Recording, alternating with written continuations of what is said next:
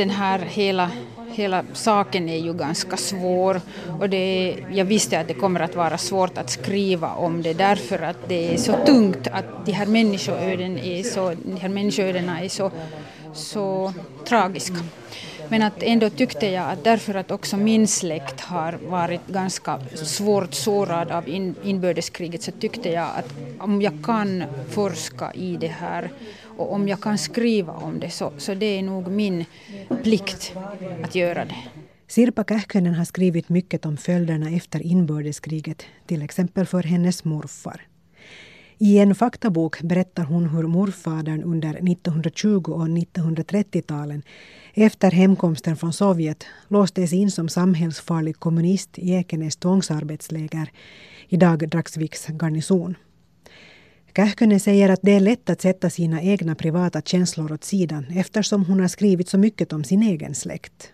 Jag har ju skrivit ganska mycket om, om inbördeskriget och också om 30-talet som sen var andra akten av inbördeskriget och just den där politiska polariseringen som sen mera berör min släkt. Så att det där, jag hade redan behandlat den, den där biten av historia för min del så det var ganska lätt att sen sätta de här frågorna åt sidan och sen börja skriva om Eija Mäkinens släkt, om Hugo Enboms öde och, och det där så att jag behövde inte blanda in mina egna privata känslor här. Men var det lätt att sätta egna privata känslor åt sidan? No, jag, jag tycker att det är viktigt att, att till exempel inte blanda sitt eget hat i, i, i det här liksom en, en, en, en historia som behandlar helt andra människor och jag har försökt Eh, att, att behandla just hatet så att, att det skulle inte försvåra mitt skrivande. Efter att Skötselföreningen för Röda fångars minnesmärke i Ekenäs hade kontaktat Sirpa Kähkönen så tog hon sig till Folkets arkiv i Helsingfors och där hittade hon mycket spännande.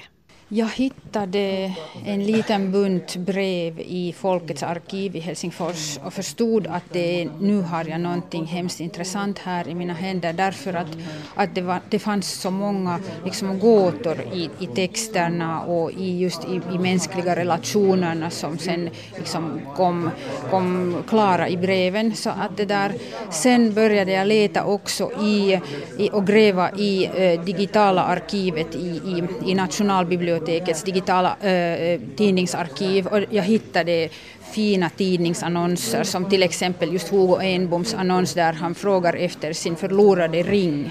I en annons som publicerades i Amulehti i Tammerfors den 23 januari 1918 kan man läsa att Hugo Enbom efterlyser en slät ring med namnet Jenny och datumet 24 juli 1915. Där fann Kähkönen inledningen till sin bok. I bokens början kan man se annonsen och samtidigt får läsaren veta att Hugo Enbom dör åtta månader efter att annonsen publicerats. Inbördeskriget bröt ut den 27 januari 1918 och i boken skriver Kähkönen att kriget drabbade den Enbomska familjen och släkten med förfärande kraft. Hugo Enbom var med i Röda gardet i Tammerfors och skickades först till fånglägret i Brahestad. Därifrån skriver han brev till hustrun Jenny som är bevarade än idag. I breven försöker han förklara hur hustrun ska göra för att få honom fri.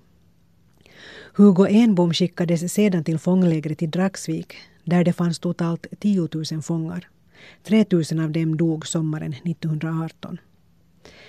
Tonen i breven blir allt mera desperat och han vädjar om mat. Fångarna fick knappt något att äta och dricka. Sirpa Kähkönen går detaljerat in på hur livet i Dragsvik var för fångarna. Kanske några betoningar är, är på, på, något sätt nya därför att just jag tar upp den här um, uh, rekurrensfebern och sådana saker som, som just i, i detta sammanhang kanske illustrerar just fångarnas eh, liv där i, i lägret. Och, och just det, jag tycker att det är viktigt att just mikrohistoriskt visa hur man åt och vad man liksom fick göra, vad man inte fick göra och hur man eh, skickade brev och, och sånt. Så att det, där, det, det är vardagens historia om man kan säga så. Hugo Enbom blir i allt sämre skick i Dragsvik. Plötsligt får hans fru Jenny ett brev från Hugos syster Julia som berättar att Hugo är i Helsingfors och att han är så pass sjuk att Jenny snabbt måste ta sig till huvudstaden. Hur kan Hugo Enbom ha tagit sig till Helsingfors? Det står inget om att han frigavs från Dragsvik och han var så pass sjuk att han borde ha fått hjälp för att ta sig därifrån, säger Sirpa Kähkönen. Ja, alltså det finns, all, det finns alltid eh, små saker som man inte kan liksom, bevisa. Att man har berättat i Hugo Enboms släkt att han kom ut från fånglägret på, på likkärran. Men att det kan man ju inte bevisa. Man vet bara att han dog i Maria sjukhuset i Helsingfors och hans eh, syster skickade ett brev från Helsingfors och sa att han kommer att dö ganska snart. Kom hit Jenny. Och det här skrev hon till, till Hugos hustru. Och det där, sen den här mellantiden, han har skrivit från Ekenäs och sen skriver hans syster att han kommer att dö snart. Men man vet inte hur han kom till Helsingfors. Du har en teori om att han rymde? Ja, no det, det, måste ju vara så att, att han rymde därför att han finns, hans namn finns inte heller på de där listorna som man skrev, eller förteckningarna över fångar som har fri, frisläppts. Så att, att det, är ju, det är ju så att, att han måste ha rymt. Hugo Enbom dog i Helsingfors den 29 september 1918. Boken heter Hugo 1918 och den är på två språk. Svenska och finska samsas om utrymmet inom samma pärmar. Den svenska översättningen är gjord av Gunilla Hemming. Sirpa Kähkönen är glad över att boken är tvåspråkig. Just därför att, att också föreningen här som tar hand om minnesmärket, den är, är tvåspråkig. Jag är en varm förkämpe för tvåspråkighet, för svenska språket. Jag tycker att, att det, det är så fint för mig att få den här texten publicerad också på på svenska och det där, nu har också eh, nordiska läsare möjlighet att läsa denna bok. Min bok Granitmannen har just kommit ut på svenska så det här är ett bra, liksom, ett bra sätt att få mera läsare för mig också. Du har ju förstås gjort den finska delen och Gunilla Hemming då den, den svenska delen. Hur, hur, var det att samarbeta? Var det lätt att samarbeta och så här?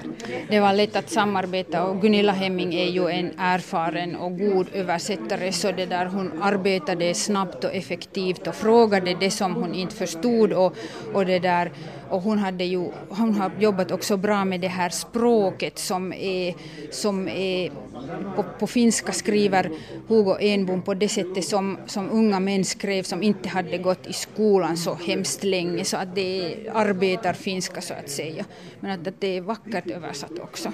Och hon skriver, ska vi säga motsvarande på svenska, att hon förbättrar inte språket? Ja, nej, utan, utan det är på, på det sättet är det liksom så att säga arkeologiskt, att man bara tar fram det som man, man hittar i, i jorden och sen, sen visar det och inte, inte börjar liksom förbättra de där krukorna eller så, så att säga.